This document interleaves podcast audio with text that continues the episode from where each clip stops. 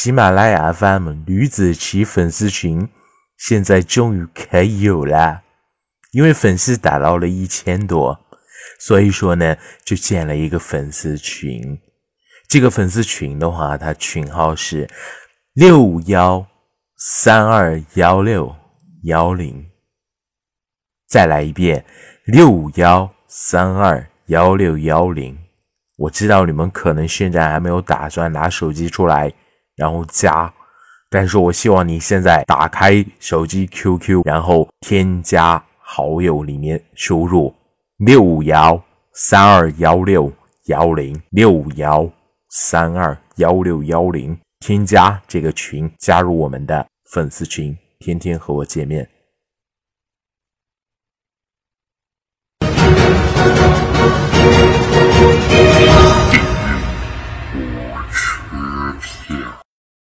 各位听众大家好，现在您收听到的是由吕子奇为您带来的中长篇推理悬疑小说《地狱火车票》，作者吕子正。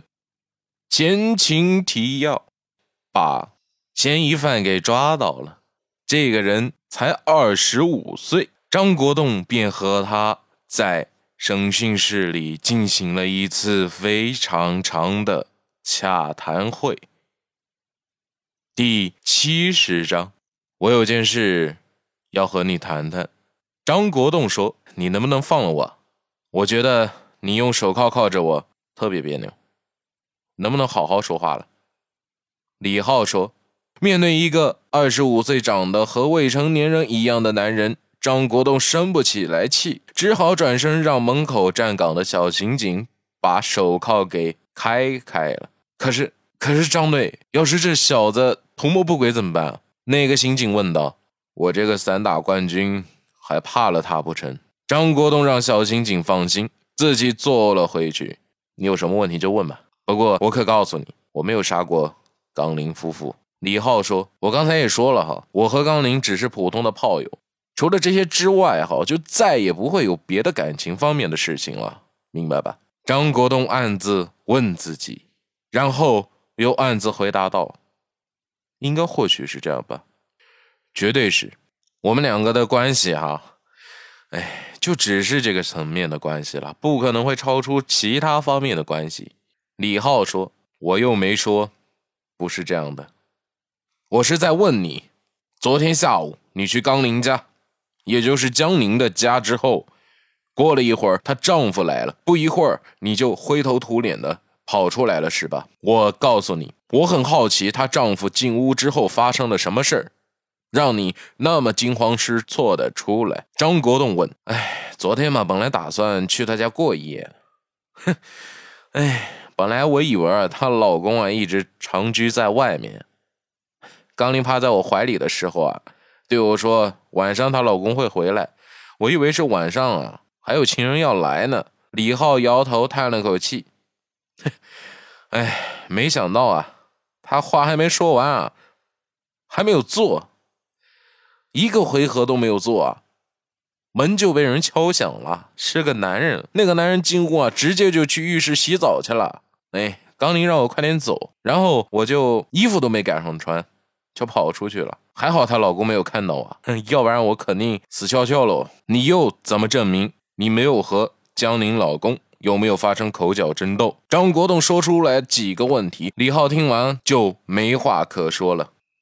哎，你这句话就和让我证明我是我妈的亲生儿子一样的难啊，因为根本就没有办法证明啊，这是亲生就是亲生的呀。李浩说：我可不回答你的问题啊，因为只要我在网吧监控录像的摄像头拍摄下我的样貌，就一定和我没有关系，不管他他们两个到底是不是我杀的，我都有不在场证明了。行。张国栋站起身来，直接出了审讯室，让门口的刑警把里面的李浩给看好了。同时楼下老严开车已经来到了刑侦大队的楼下，刚把车停了下来，就抬头看见三楼窗台张国栋正低着头抽着烟，脸色十分的不好看，虽然看不清脸，但是隐约的可以看见淡淡的阴暗。老严把车门锁上，上了刑侦大楼，风尘仆仆的上了三楼。张国栋没有注意到老严在地上踏着沉重的脚步声，直到老严趴在窗台上对着张国栋时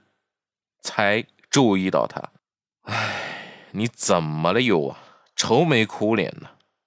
老严拍了拍张国栋的肩膀问道，我就是感觉很不爽。最后一个和江林见面的人是找到了。张国栋回答，哼，什么？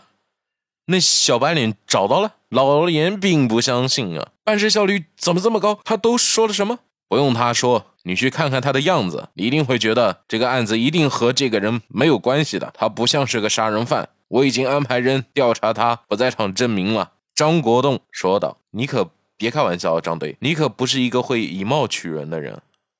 老严说，千万别太意气用事了哈，怎么可能会有这种人呢？老严不相信，张国栋没说什么，指了指后边的审讯室，你自己进去看看，你一定会觉得我说的一点都不错的。老严将信将疑地走进了审讯室，盯着坐在凳子上百无聊赖盯着脚尖发呆的李浩。那时候他们脸没有对上，凭那头短寸的发型，老严认定他一定是个贼眉鼠眼的人。可是当李浩抬起头来的时候，那一群清澈的眼睛仿佛是在会说话一般，老严竟然无话可说，只是坐下来盯着他看。李浩除了顶着个寸头看起来十分不入流之外，只剩下脸上的黑眼圈了，其他的看起来也就是十七八岁的模样，甚至可能还小。老严居然缺根筋问道，你满十八了吗？哎，我都二十五了，我求你放了我可以吧，我根本就不可能会杀人的。刚才那个鼻子上有结疤的警察死活是不让我走啊。哎，我看你年纪大，一定是他的上司吧。李浩想通过老严让他把自己给放了。哎，你可别看我年纪大，我的职位可没有刚才那个警察大了，他可是我们刑侦队队长，直接归公安局局长管理的，我们顶多是个朋友。老严觉得话多了，哎，我们这边啊，抓人放人啊，都得拿出证据来的，以事实说话。队长已经吩咐人去调查你的不在场证明了，他没有证据凭什么会抓我？李浩说，因为啊，你是最后一个和江林见面的人，我们不找你会找谁呢？你先忍耐一会儿。老严起身就要走了，面露苦涩。李浩看起来就和老严儿子年龄相仿，外貌已经让老严提不起劲来了，加上声音有些稚嫩，让老严死活都不敢相信他是一个二十五岁的人。最重要的一点就是李浩无辜的表情看起来压根就不是装出来的。张国栋回头看了眼老严，扑哧笑了出来，没和他多说，只是掏出根烟递给了老严，你觉得呢？嗯，我不知道，不过看他样子啊，不像是装出来的。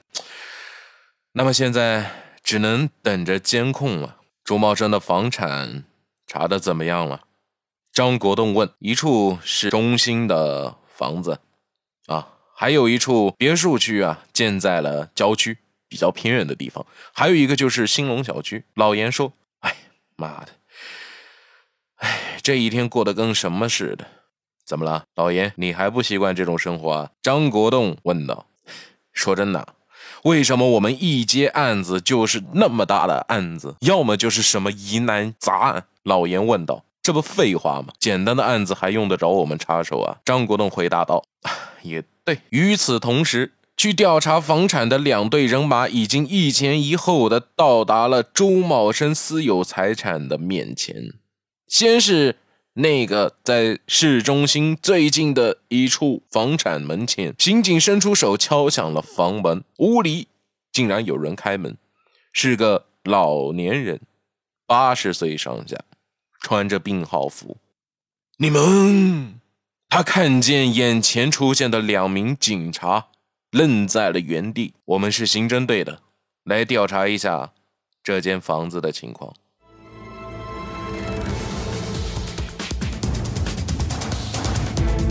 好了，这就是我为您带来的《地狱火车票》第七十章的内容。感谢大家的收听，我们下期再见，拜拜。